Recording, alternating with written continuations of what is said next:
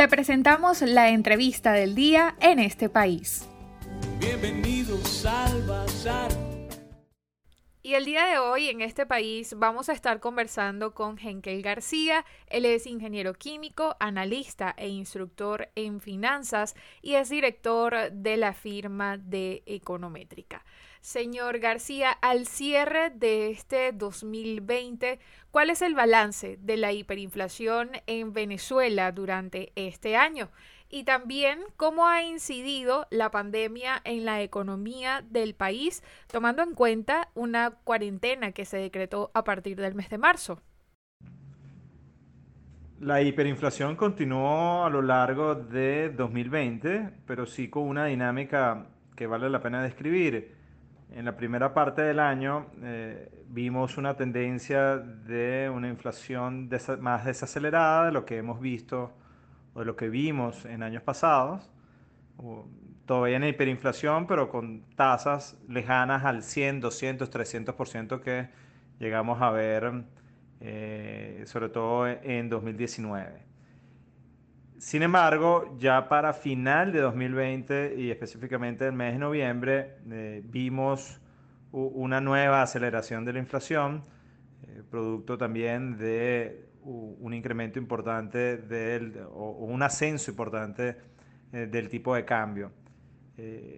volvimos a registrar una inflación por encima del 50%, lo cual nos garantiza desde el punto de vista técnico un año más de hiperinflación, porque hay que recordar que para salir, estoy hablando de una referencia técnica, eh, teórica, para decir que formalmente salimos de hiperinflación necesitamos 12 meses seguidos, continuos, por debajo, con inflaciones mensuales por debajo del 50%. Ya la cuenta regresiva, esa cuenta empieza otra vez de cero desde diciembre. Eh, entonces vamos a tener hiperinflación por lo menos hasta noviembre de 2021 pero habría que ver si esa tendencia que se armó durante 2020, una tendencia a una inflación más desacelerada, eh, bueno, posiblemente se pueda extender durante 2021, pero no hay nada garantizado. Eh, por otro lado, la pandemia ha incidido, como en cualquier país del mundo, porque bueno, tienes que paralizar buena parte de la actividad económica para contener el virus y eso ha tenido un impacto importante en muchas empresas eh, no hay recursos para llevar estudios eh, robustos sobre cuántas empresas han desaparecido. Tenemos algo de información de los gremios, pero sí, sí, lo que uno puede captar es que hay tiendas que no, no pudieron abrir en esta medio reactivación que, hemos visto eh, finalizando el año.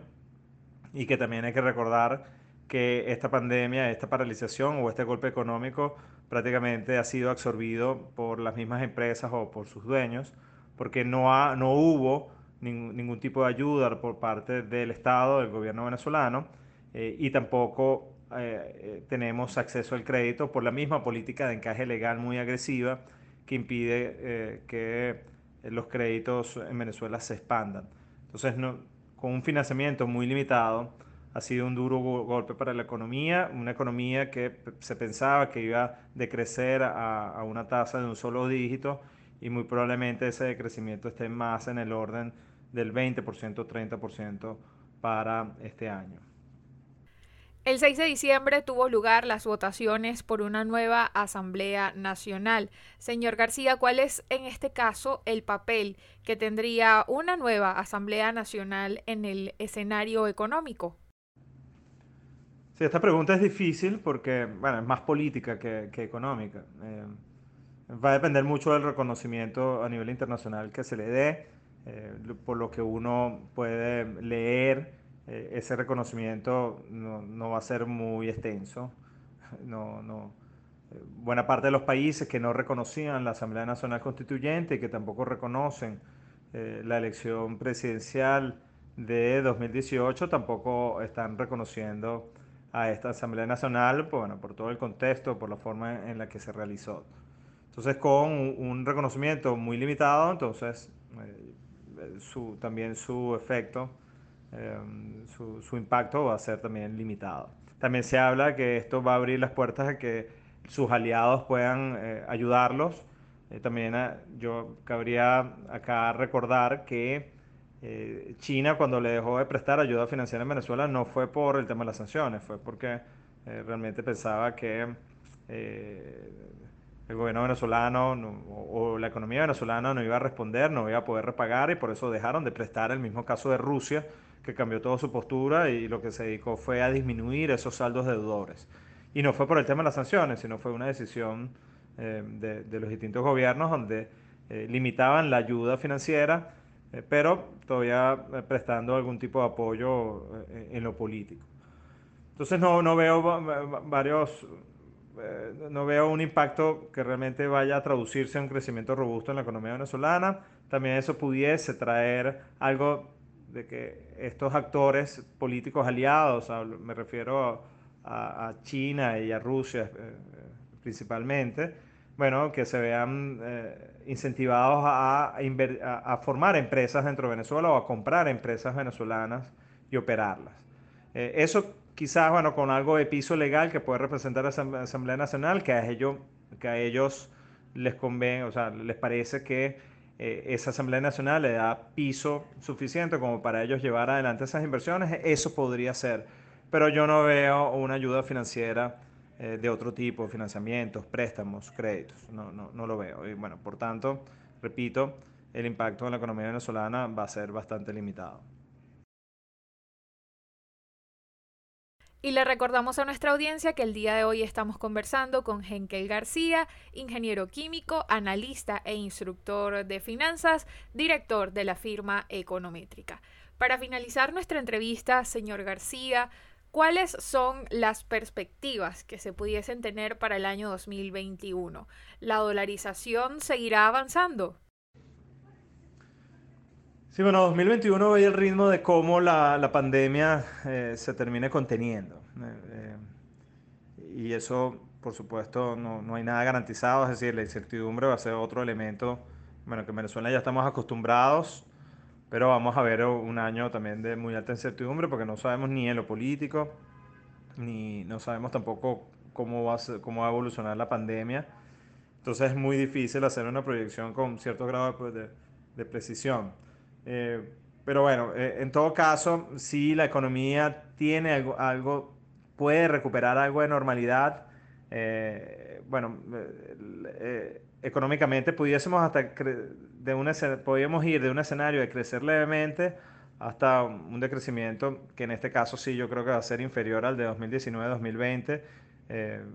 allí sí las condiciones se mantienen, pudiese ser un, una contracción de, de un solo dígito. ¿no? Pero yo no descarto, no descartamos que se pudiese crecer levemente. Por supuesto, nada de crecimiento como el que necesita Venezuela, de generar grandes cantidades de, bienes y servicios, de generar bienestar de manera masiva em, para contener la huida, el éxodo, para, para poder sacar de la pobreza a millones de venezolanos. Eh, para lograr eso se necesita mucho más eh, que ciertas condiciones, se necesita un país armonioso, un país donde lo político realmente se resuelva de la mejor manera.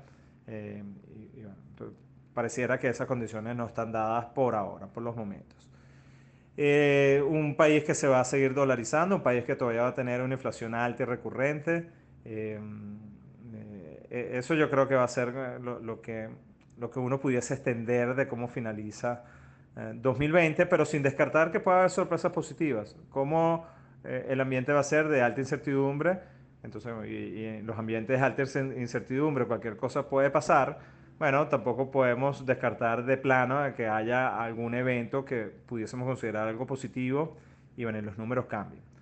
Eh, bueno, como conclusión, no va a ser fácil proyectar 2021, eh, va a ser un, año muy volátil, de muchas noticias, y bueno, que ojalá algunas de esas nos sorprendan eh, positivamente empieza Venezuela a caminar por un, camino, por, un, sí, por una ruta totalmente distinta a la que hemos tenido en los últimos años, años muy duros, eh, pero que bueno, que estamos acá eh, con un, número importante de venezolanos todavía allí, creyéndose que una Venezuela distinta es posible, no solamente eso, sino que hay un cambio que para mí eh, no está tan estudiado porque es más de, impresión y cosas que he podido corroborar con otras personas, es un venezolano que se enfoca más en sí mismo, un venezolano que, que ya no tiene tantos locus externos, sino, sino, que ese locus externo se ha movido hacia un locus interno y ese va a ser un cambio histórico, un cambio que va a ser muy provechoso para la Venezuela, que muchos todavía no piensan que está muy lejos, pero que sin duda en algún momento va a venir.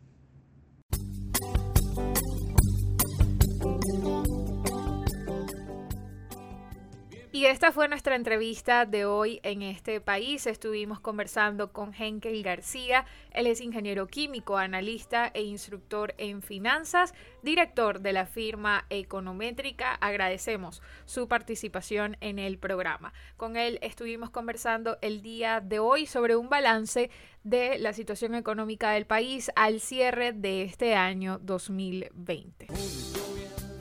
Para conocer más del programa en este país, visita nuestras cuentas en redes sociales, en Twitter e Instagram como arroba en este país radio, en Facebook en este país programa radiofónico y en la página web en este país.info.